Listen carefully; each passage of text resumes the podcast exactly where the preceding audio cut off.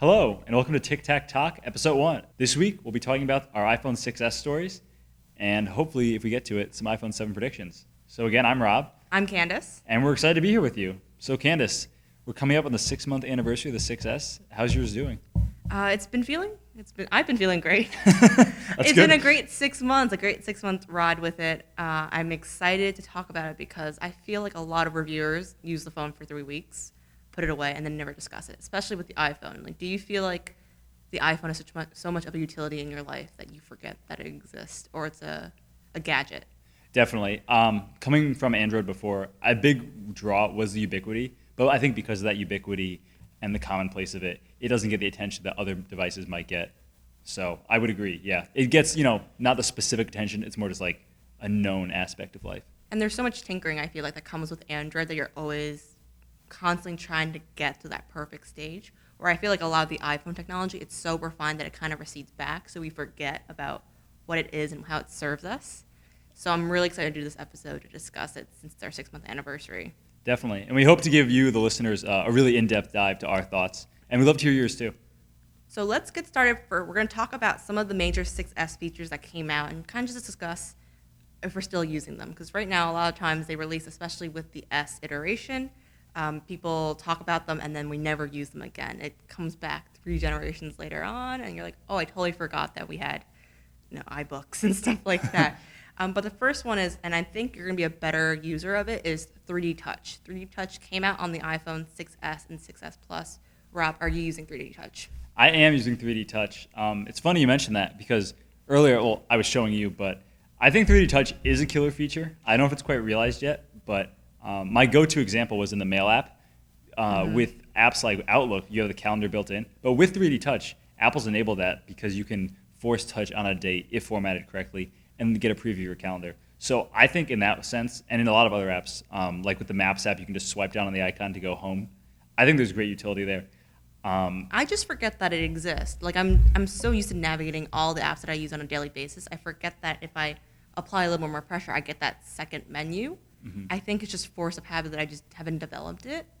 And there's no way of showing me all the time that it's available, right? It's kind of a hidden layer of interaction that I always forget. That's definitely true, and I think that's that is without a doubt the biggest con to 3D Touch. You don't know where it is. I think you see that a lot more on the Apple Watch, from my what I've heard. But I think once you look for it and once it becomes more prevalent in applications, my thought is that one day it will be not so much a guess if it's there, but an assumption that it is, that it will really be more powerful. But I agree with you. Right now, I have to actively push myself to use it. I'm always trying to use Apple's apps because they have the 3D Touch and get more familiar with it. So far, I've been pretty happy, though. I can't complain. Really? I can't imagine now. I've almost every single stock app that it comes on my iPhone, I've slowly replaced with my collection. So calendar, I never use calendar. I always use Fantastical. Same thing for the weather. But the weather is the one exception. You kind of convinced me to go back to the stock weather app because I realized I didn't need so many detailed statistics. It was just general enough, and it's fast enough, and it works with my watch. But honestly, I just don't use them. And I think there's only a couple of handful third-party apps that I've used that has the 3D Touch. The one I always think about is Workflow. Have you used Workflow before? I actually have not. Could you talk a little bit about that? Yeah, it's kind of like the automator of iOS. And when it first came into the App Store, it was really a big shocker because no one ever thought that Apple would approve an app that allowed you to do so much and code so many different actions within the iPhone. Truthfully, I'm not using it to the full capability at all. I feel like I'm not even using it to the 1% capability.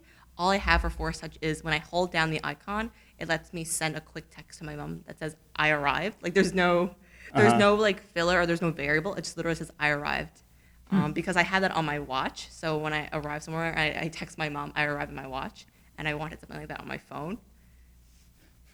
That's really interesting. I have not used Workflow, but I'm going to want to check it out now. That sounds really awesome. On an unrelated note, I've been playing with IFTTT for kind of a similar thing. But back to Force Touch. I think I agree with 3D you. 3D Touch, don't forget. 3D Touch, excuse me. Force Touch is only on the Apple Watch. 3D Touch is more complex on the phone. I'm reading our notes now, and we actually made that mistake a couple times. But with 3D Touch, I think what really pushed me over the edge is the multitasking. Because in iOS 9, the way they made it with the card view now, coming in from the left-hand screen side, it makes so much more sense through the Force Touch, and it really concretes that swiping back gesture that Apple's been pushing throughout all their apps and that design language. That, I think, is the biggest application and the one I use the most. I don't know about you. Do you still use the double tap? So the issue is I actually turned down my 3D Touch setting. You can go to accessibility and turn it down for the sensitivity. It's actually pretty hard when you first get the default. I feel like you have to apply a lot of extra force. Mm-hmm. I turned it down, so now when I'm browsing in bed, like looking at Reddit, I always accidentally turn on multitasking because I'm always swiping. So a lot of the app's user interfaces and user experience have you swipe back to go back. A lot of times I'm swiping back from a post on Reddit. It opens multitasking and it drives me nuts. I didn't think you could do that. That's really a problem. Jeez. Huh. So in your case, 3D Touch is almost more of a hindrance than a feature? I really believe in it. Even before the reviews came out, I think it's the next level of phone interaction, right? It's like this new dimension of interaction with the phone where you get it's a right click for your phone, and I totally believe it's going to be the next layer. But I haven't developed the motor memory to do it. So at this point, with the first iteration, I love it as a concept, but it just hasn't been practical for me. And I don't want to switch to Apple apps, or not all of them at least, to utilize it. It's not enough of a trade-off off of my favorite apps. Mm-hmm. That's fair. And I think part of the beauty of it, too, is that they didn't make it like a mandatory feature. You can still use all the same gestures. That said, though, I feel like once 3D Touch comes to a bigger screen like the iPad, it'll make a lot more sense. I could see this being really useful in a file browser if Apple ever implements something like that. Or if you had a really big document, using actions on like words or something like that. I can traversing pages in a document too. Like the harder you push, it scrolls faster and faster through the pages of a document. And then the fast forwarding you can get on the Mac. Actually, my MacBook has the 3D Touch. Oh, you have the 3D Touch. I can't even imagine it. I rarely ever play stuff in QuickTime aside from me editing, but I've seen it and it seems really interesting. Right. To be completely honest with you, I rarely use it. I usually forget it's there. So that on the flip side, there's me not using it, kind of like you mentioned. So it's interesting. I don't know. I have mixed thoughts about it, I guess. But on the phone, I think it makes a lot of sense, and I'm really excited to see where they go with it. But on the computer, I'm not sure. I already have a right click. What is the utility on the computer? And it's not consistent, and you haven't seen many of the apps on OS X get updated for that kind of support. And they don't really have incentive because it's such a small percentage of Mac users who have hardware that's capable. Yeah. I don't think it's worth it. The one cool app, I don't know if you saw it, but like they created a drawing app that you could draw with your finger and do force-sensitive or pressure-sensitive drawing with the trackpad, which I thought was pretty cool, because cool. Usually you need like a Surface Pro to do that kind of thing. Yeah, I actually didn't realize too. I was exploring options of my mom wanted to write traditional Chinese on her Mac for a long time because she was messaging a lot of our family members, and we were considering buying her like an external Wacom tablet until I realized built into Mac OS X you can actually use the trackpad, even an older generation one, to do handwriting. So she uses her finger as a stylus and she writes things, and it's kind of the same interface as iOS where on the screen there's the two ends of the trackpad are divided into suggestions of words. So once you start doing a couple more strokes, more and more suggestions come up, and then you click on the one that you want. So that part is interesting. I feel like maybe if it had 3D Touch, it'd be a little bit more accurate, possibly, since especially with Chinese, it's a lot to do with stroke and pen pressure. But I know very little about Chinese writing. I just know I set it up at one point. That's really fascinating, actually, and that's a really great application that I never would have thought of. Huh. So I think we can both agree that the future is bright, but right now it's useful, but not underutilized. I would say that. That's appreciated, but underutilized. Speaking of underutilized, I know you've been having trouble with this feature, but Siri being always on, beef or bust? For me, it's always been a bust. I love the idea of Siri. I'm one of those really optimistic, like I love the technology behind it. And I want to imagine that world where I can speak to it like Jarvis and it does everything. But I have I have Siri on my Apple Watch and on my iPhone. And I feel like I'm just perpetually screaming at it. The only time I really want Siri is when I'm driving in my car and I want to change the music since I use Apple Music. And if you were sitting in my car, you would hear at least 15 times me yelling on the top of my lungs like, Siri, turn on Adele. No, turn on Adele. Hey, Siri. It drives me nuts. And at some point, I look down on my phone and I change it then. Oh my God, it just went off. I'm going to try it right now. Hey, Siri. Oh, wow. I think there's definitely some voice bias with that. I personally have been able to get it just about every time, as you, the listener, might have just heard. It's been really great for me. I use it in the morning when I'm getting dressed. I'll ask Siri about the weather, what my schedule is that day. But I kind of agree with you. I think the functionality of Siri is pretty limited, especially coming from Cortana and Google Now. Oh, yeah, definitely. Just like Google Now. And even like, I think that's why people really like the Amazon Echo, right? Like the Hey Alexa command is so good and it's so accurate. that they've never had a problem. Because if you had a dedicated microphone or dedicated speaker and it didn't respond, like it had the same performance rate as Siri, no one would want it, right? Mm-hmm. Yeah, you know, it's a really interesting thing. Because of Apple's ecosystem decisions, they really have themselves in an interesting place. By blocking off Siri, well, I guess it is more open now. Apps can plug into it, right? I think it's like the same system where, remember when you, when the Apple TV didn't have an app store and they just did like backhand deals, like behind the door deals with content and stuff like that too. I think they choose and they reach out and then they build it in private. Okay, interesting. And we'll have to check that one out. But I know on Google Now, for example, I can fire off a Facebook message, which is super convenient. I have so many friends on Facebook Messenger. On Apple, on Siri, no such luck. And you know that's the case across a lot of apps. So it's definitely a very limited use case. You really have to buy into the Apple ecosystem, which right now I am trying to do, just to try it out. But it's definitely limiting. I think Siri always on, though, is a great feature. It really should have been this way from the beginning, I think, because you know, it almost defeats the utility if you press it down. So for me, it's great. My favorite place for it is when I'm in bed. I put my phone behind me on my windowsill. And so if I have a question or if I want to set an alarm or something, I'll just lay in bed and talk to Siri. And that's like the best, you know? You don't have to get up. You don't have to turn around. And it responds, right? It's pretty accurate and stuff. Yeah, maybe that's my voice compared to yours. Maybe it's the accent or the issue, but like I'm from New Jersey, and I'm like I don't know. I've trained it so many times, and at some point I trained it, and right after I finished training it, my best friend said it, and she did my impression, like she said it in my tone, and it worked, and I could not get it to work for me ever again.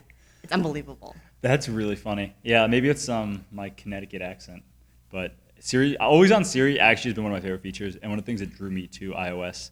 I want it. I totally believe in it. I've always loved Siri. Did you know that I actually had the Siri app before it was bought by Apple? Really? It was an independent app. It kind of looked like Google Now, but it was meant to be a personal assistant. So you go into the app, you do a whole bunch of searches, you would ask it for the time and the weather, and it would learn your behavior. And then right after it was announced, I think in iOS 3 or 4. Yeah, wow. That Siri was bought and integrated. But it used to be an app. It used to be a black icon, green lettering. If you look into my channel deep into the archives, I did a What's on My iPhone, I think it's a 3GS or iPhone 4. Oh, wow. I have Siri installed as a third-party application. I didn't even know it was a third-party application. I'm going to have to go look that up now. But you know, your history of Siri actually runs pretty deep because you have the original Siri. I'm pretty sure you had an iPhone 4S? I've had every iteration of the iPhone aside from the 3G. Okay. And now we go to Rensselaer, which has an ongoing lawsuit with Apple regarding Siri. Yeah. So we've been all over the place with Siri. I have a love-hate relationship with Siri. Siri just doesn't want to love me back. That's the issue. We go way back, too. Yeah. And like, what, 09? Siri. I'm still waiting for the first child to be called Siri. Anyways. So the next big thing, I think this is a big component of... I wanted to think about the iPhone for a really long time when my purchasing decision came up because I was deciding between the iPhone 6S and the iPhone 6S Plus. And so I've always been an advocate of a smaller phone. I have tiny hands. I'm only 5'3". And I always thought that a larger phone was just reactionary to the market and that you couldn't really use it because it's not usable because you can't take it out of your pocket and use it with one hand. And it was really unnecessary and really unwieldy. And then recently, a couple of my friends started getting the Plus, and a lot of my mom's friends started getting the Plus, and that piqued my curiosity because it made me really question what is my most used computer every day? And I'm not sure about you, but it's the first device that I pick up in the morning. It's the last thing I look at night. And most of the time when I'm reading or watching videos, as much as I want to say it's on my iPad or even my computer, it's always on my phone. So the big question was, like, did I want a larger screen? And then the battery life, right? Everyone talks about the battery life. And I'm not sure about your experiences with previous iPhones, but I've always carried an external battery pack out of habit because I drain the battery. I'm always on my phone. I guess your case is a little bit different than mine. I opted for the regular 6S. So far, it's been pretty good for me. Granted, I'm coming from Android, which I think has historically had worse battery life than iOS. Yeah. That said, it's been filling my needs fine. I'm not carrying out a battery pack, but I'm bigger than Candace. I'm almost 6 feet, 5'11", like 3/4. There's a very big height difference between us. And a very big phone size difference, ironically. But I do miss the keyboard on my Moto X. It was so nice to my fingers. So I'm seriously considering going to the 6S Plus. Do you feel that it complements your Apple Watch very well? Oh, yeah. That's actually a big part of it, too. I got my Apple Watch, and I was using it with the 6. I also had an iPad Mini. And I think I wanted to rely more on my iPhone. So I think a part of it was I bought the larger iPhone. I bought the Plus.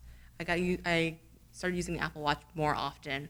And then I switched my iPad Mini for an iPad Air 2. So everything got a little bit bigger. Mm.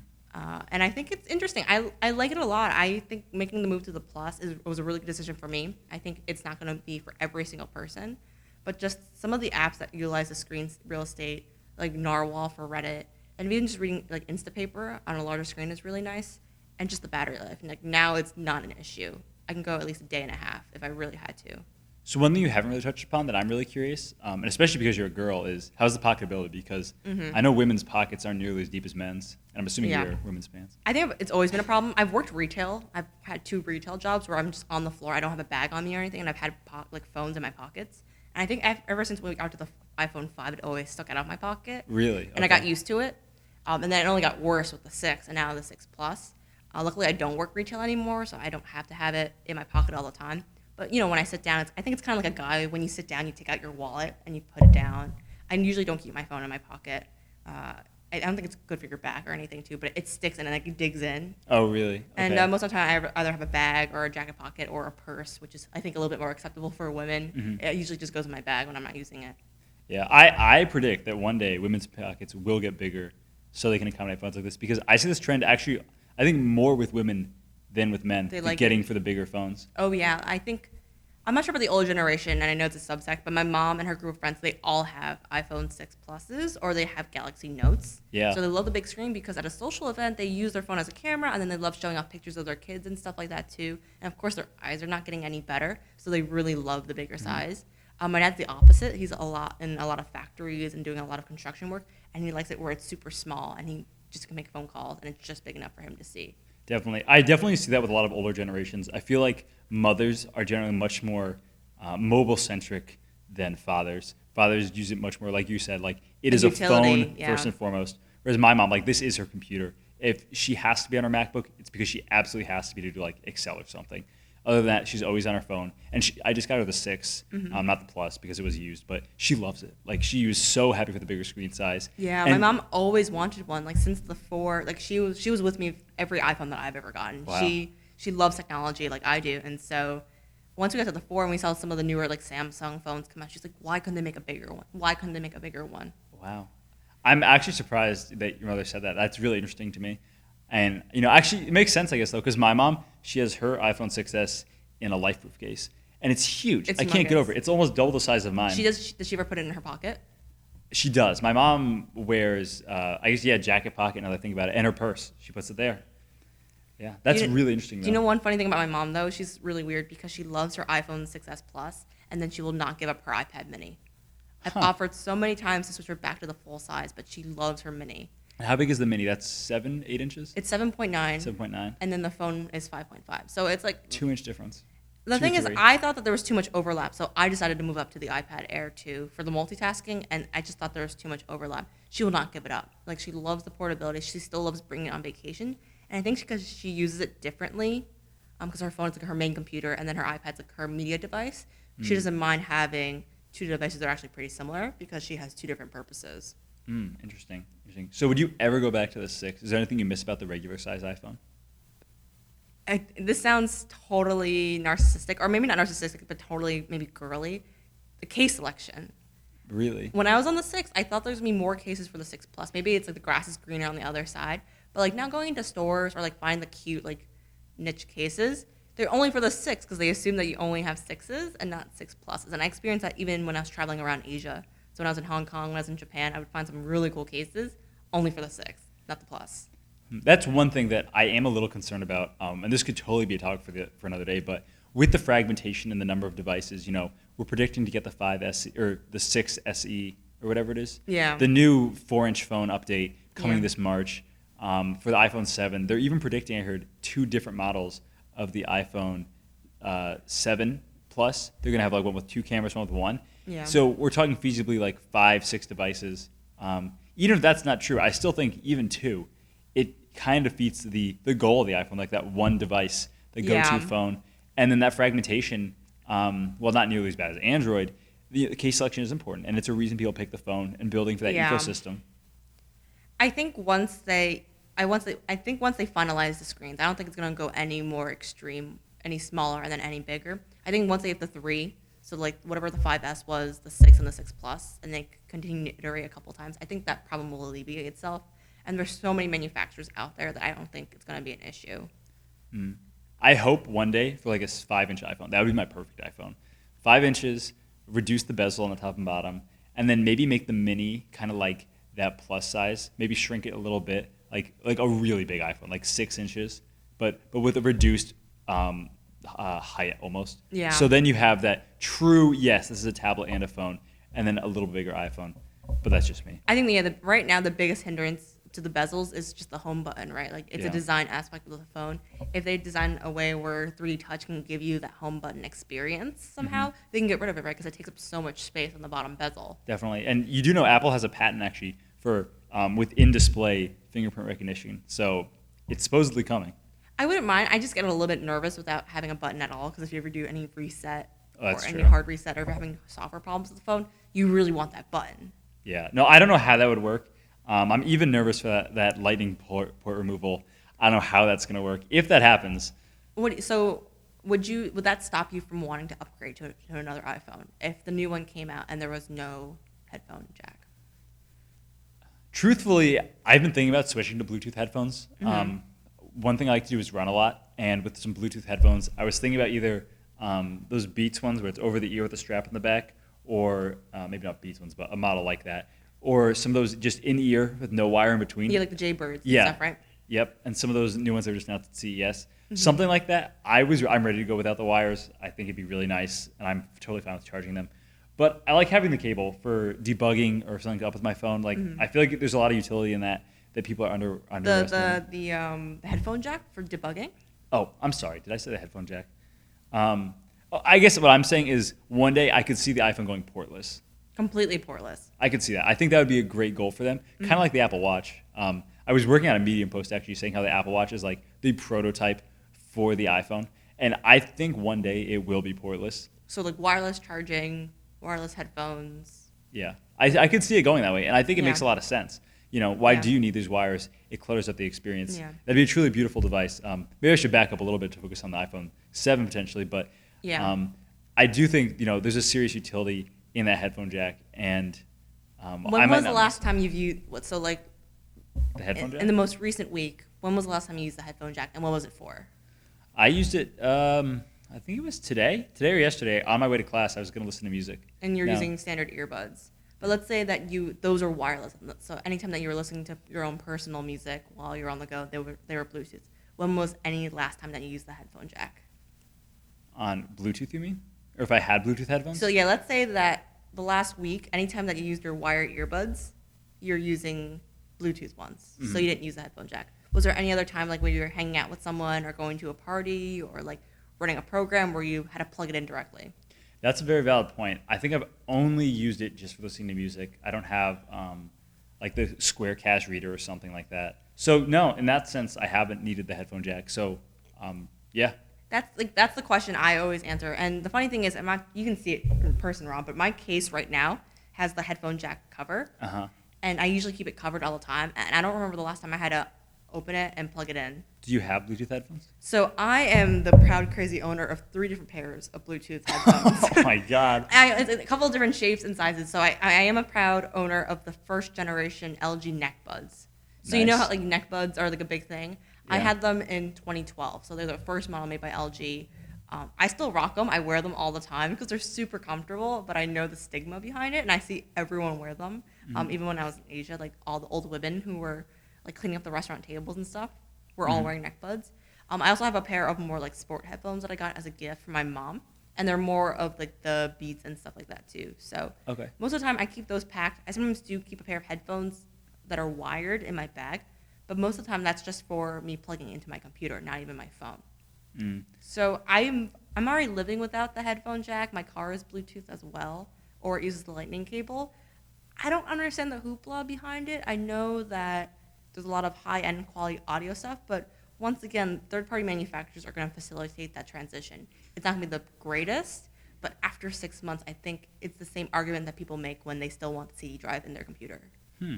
You know, this is really interesting. I didn't know you were so invested in Bluetooth headphones. You're talking to the guy who has the same Skull Candy earbuds that he bought junior year of high school, still working for him junior year of college, have not been replaced. And all my headphones are wired. But you bring up a good point with the car audio. I know for me, with my old 2003 Honda Pilot, it's all audio jack or nothing. All audio jack, so, yeah. I mean, I would love to get a nicer car or something like that, but that would be a hindrance in that sense. I couldn't listen to podcasts and stuff on my rides to and from school. Is that a deal breaker? I don't think so. Once again, that problem could be fixed by like a $20 Bluetooth adapter. That's true. That's true. Like all the problems could be fixed if they just facilitate making adapters that are very, very sleek and slim that plug into any of the old traditional jacks. And then you slowly move away from it. I think the first generation that they don't have the headphone jack, people are going to complain forever. Second generation, I think people freaked out when they removed the CD drive out of the MacBook Air. Do you remember that? Like 2011, the MacBook Air came out and there was no CD drive. And I just had a conversation with my roommate who's thinking about getting a new computer. And most of the computers that you buy these days are Ultrabooks, right? They follow the same model as the MacBook Air and now the MacBook Pros.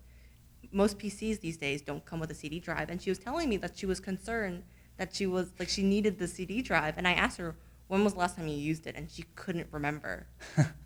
That's a fair point. You know, like, to be honest, I completely agree with you. I don't think I'm going to miss the headphone jack, but I can see a few cases where people would. Yeah.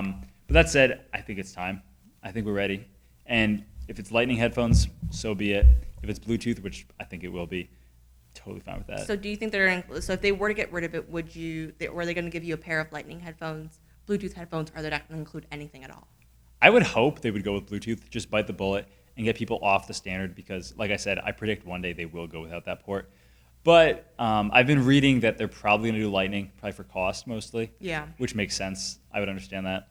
Yeah, I like imagine a world where I open the box to my new iPhone and it comes with the wireless earpods, but they're each independent. So there's no cable at all, and you just go into your ears. I would be in love with that. Like, I ever watched the movie Her, and he just wears that one little headset inside of his ear and does everything, and the quality is amazing. Like that's the dream I want, and right now I'm half achieving it with my my neck buds.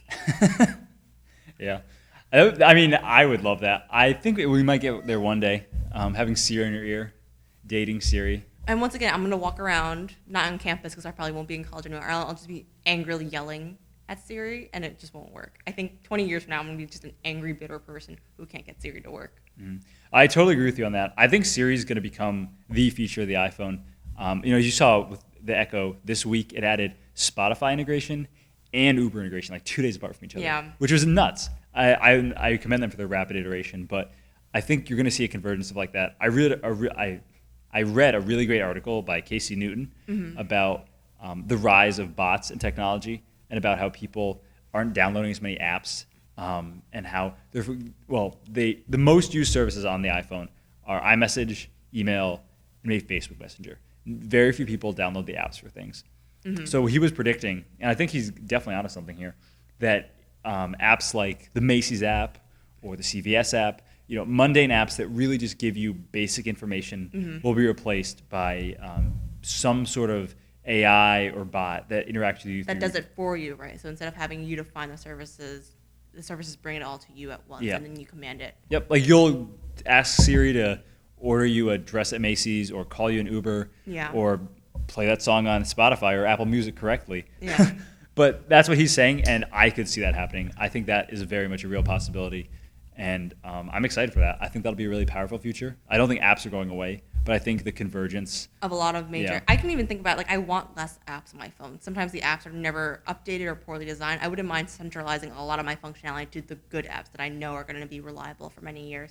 Yeah, absolutely. I hate having Venmo on my phone, for example. Like, I use Venmo maybe bi-monthly. Oh, really? Yeah, like when Facebook Messenger payments came out, I was so excited because I thought everyone was going to move onto it, and no one trusts it. So I don't send payments on Facebook Messenger, and I want it because I don't want Venmo on my phone. Yeah. If I could have it all through Facebook Messenger, I would. Well, rumor has it they're coming out with Apple Pay payments, so that's friends. I think that could catch on. I know my mom would use that. Yeah, I think I definitely would. And like you can also now, starting hopefully, use Apple Pay with ATMs. So when you go up to an ATM, you don't have to swipe in your debit card. Really? And put in your PIN, you'll just tap your phone. I had not heard that. That's really cool. Yeah, I'm not sure how official it is, but they're installing NFC readers into a lot of the major ATMs. So then it's just a matter of support with your banks and stuff. That's fascinating. No, please. Just going to the one point about the Echo, it only makes me slightly nervous if companies rely on voice for their main. So, like, in the future, if your main interaction with the computer device is through voice, I don't think I would fully like that. I think partially is I'm a very visual person. I'm very tactile. I like typing things in. And I think part of it also comes with I don't like speaking all the time and have a hard time listening. So I'd rather have more information be visual rather than it be read out being allowed. I don't think it would be a big problem, but it just concerns me a little. No, absolutely. I think the idea of voice interactions is romanticized a lot in television and stuff like that because it has to be voice there. How else is the audience going to be able to tell? But yeah. When I had a Windows phone, and I guess you can do it on Google now too, but I love that you could text Cortana. Like, you could type in your query and it would run it, which was super handy. Like, it was a universal search for the phone, but also the internet. Much like Siri is in some ways. You can correct Siri by typing stuff in, I think. True. You can correct her, but you can't just like start a query. Even in Spotlight, it's not quite the same thing. Yeah. So I think that is really powerful. But I agree. I think voice is definitely overly romanticized and not the most practical, to be honest. Yeah, I agree. In most situations. So I was going to just talk really quickly about Apple Music. It's not completely related to the iPhone, but Apple Music came out just in time with the iPhone release. So let me ask you, Rob, are you using Apple Music? I am using Apple Music. My thoughts on it, I think the interface is garbage. It's crazy. It's hard to get around it. I've gotten pretty good now, but it's very confusing. That said, right now, what you're using it, I'm not sure which version of iOS that we're on, but when it first came out, it was atrocious. Mm-hmm. Like, it's only now I've gone through at least 2 or 3 minor software updates where it's now barely usable. It was terrible. Yeah, it's actually, I have to say, on the iPhone, it is much better than on the desktop. Oh, yeah. Like, at one point, you couldn't click on any artist to link back to their page. That drove me nuts because I did that all the time on Spotify, right? Play a song, go to the artist, if I'm related, click through. To bring us full circle, actually, I think 3D Touch is the redeeming feature of Apple Music and the savior to that interface. I think once it is implemented more successfully, and I think that could be their app where they make it is the expectation that you will 3D Touch, not the option. That will be really powerful because there's so much hidden depth to all the elements. Yeah. It's like the perfect use case. I totally would love it, but my only 2 concerns, and that's coming once again from like probably dealing with older people or teaching people technology, is since it's hidden, I think it's like part of a usability issue where if people don't know that's available, they're gonna forget. Mm-hmm. And so like it's a learned behavior, so it might be a chicken and the egg scenario where if you teach people, then they'll do it, and then it'll just continue going on. But I can't imagine having to go through and teach my mom that you have to force touch everything. And then the other half of that equation is accessibility. Not everyone has the mobility in their hands to do 3D Touch. So unless they find another component to or another way of enabling that without having to apply more pressure, I don't think Apple will ever make it a requirement. That's true. That's a good point. Yeah, that's probably for the best, especially if they want to keep that older user base. Have you found inconsistencies with 3D Touch in your phone? In terms of it working or just different menus and stuff? So, like, one thing I love about 3D Touch is when you force press on the keyboard, you can swipe the cursor around. Yeah, that's awesome. I use that all the time. That keeps me glued on the stock keyboard. But I sometimes find, like, I'll be force pressing, and it won't register. Nothing will happen. Oh, really? I think, have you tried changing the sensitivity on your 3D Touch on your phone? I have not, no. That was the biggest thing. I tried, so I got the phone in the store, and my friend and I we were playing with it. And I thought I really had to push down hard, and I just Googled it really quickly. And I changed it, I think, to the second lowest or the lowest. Okay. I think it changes the way you use your phone. And if you are ever going to move into a larger phone, I think there's less risk of dropping it because you don't apply as much pressure. Just push it right through the screen. Or just drop it, yeah, completely. That was my biggest fear, moving to the Plus. And be like, I'm going to use 3D Touch all the time, and my hands are so small. But it worked out if I turned down the sensitivity. Mm. And Arcanis, we are both in the iPhone upgrade program, correct? Yep. Okay. What do you think of that? So on the bigger scheme things, I think it's a really smart ploy for Apple because a lot of consumers are stuck on that 2-year cycle still, mm-hmm. where they don't upgrade their iPhone every single year or they don't have an option to because they're stuck on those carrier subsidizations. There's also reliance, once again, with those contracts that they can't move around contracts. So you have this idea where you're just stuck with Verizon forever because you're on this contract. I think it gives a lot of power to Apple where the whole retail experience can go through Apple. And the only thing that they really have to do is just activate it with the carrier. And it's really interesting. And I think it's just a ploy to get more phones sold, right? Every single class that you've probably taken talks about declining iPhone sales. It's always the case study right now. Mm-hmm. And I think the iPhone upgrade program could be the solution, at least for the American market. Definitely. I think that is probably the biggest innovation we saw this release cycle. And kind of looking at it now. I fully agree, and I don't think anyone really wants to believe us. And I make the iPhone upgrade program an argument whenever I bring up like iPhone sales declining, and no one wants to acknowledge that point. Mm-hmm. Yeah, I totally agree, and I would not be surprised to hear that the numbers right now in the program are very low. But how many people have upgraded the 6S? They're probably still in their contracts. Yeah. And I think Apple really needs to push this more. But if they could get everybody on this program, and why would they not be? It's a huge cost savings for them because you're not paying the extra carrier fee. You get Apple Care, which, yes, you pay for it, but it's very useful. I know tons of people with damaged phones. If you do out the math, like I remember doing out the math for my phone. I was actually contemplating paying just full price for the phone and Apple Care and just paying it off on my credit card or just paying it off. It's a 0% interest loan, and it's a $6 difference if you were to pay it out on your credit card or do it through their Citizen One loan program. So they're not really getting much aside from you paying it off every single year through the stores. Yeah, I think it's really smart for them. It makes me think about using my phone totally differently too. Like, I'm not worried about using the battery up. You know, I'm not worried about, this is going to have to last me 3 years, for example. So that's a nice peace of mind. On the flip side, I think there's definitely a bit of consumerism, cycling through these phones that fast. Is that responsible? Is that wasteful? But on the other hand, I'm sure used iPhone sales are just as hot as they've ever been. Yeah, and like especially in countries that are just growing or they're going to have developing markets and things like that too. That's why Apple's willing to take in old iPhones because there's still a market and there's still value. And they retain their value extremely well. Yeah. I don't feel guilty about the consumerism about the phone, especially. I think Apple is especially recently very conscious about the products that they build, and they're super recyclable. And I don't personally feel guilty. I think people try to shame me into getting the new technology every single year. It's my most used utility. I use it more than my car. I use it probably more than my wallet. It's like my lifeline and my viability of being a person. So I don't mind upgrading that facet of my life. Yeah. No, I would agree with you completely. I use it so much. There was not a second doubt in my mind that I was going to do it. And that said, I think one other point we should touch upon is the lack of fragmentation. If they got more people on this upgrade program, even if you're a cycle behind, I don't even know how that would happen, but if you're buying the latter generation, if everybody's upgrading consistently, then you can bring features like Apple Pay, 3D Touch, Apple Music, I guess that's in all of them, but always on Siri, all these features to the masses, which I think is really powerful. It gives them a major edge over Android and really it stretches that gap between the fragmentation levels to the extremes. Oh yeah, that's one of my favorite reasons about why I use the iPhone and why I believe it. It's like the software is so unified that anytime an Android manufacturer comes out with a big physical feature that they brag about or they boast about, I don't really believe in it because Android won't have the support. It's like either one or the other, right? Like Google releases a great part of Android, either it doesn't, there's security fixes or there's a really cool feature, and then you have a device that you bought 6 months ago and it's never gonna get it.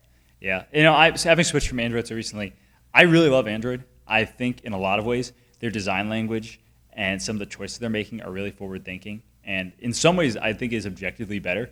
But because of the fragmentation and the way different OEMs treat their consumers, it's never going to have that same great experience across the board, which is a shame, really, because unless Google starts making their own hardware and supporting it like Apple does, there always is going to be that parity.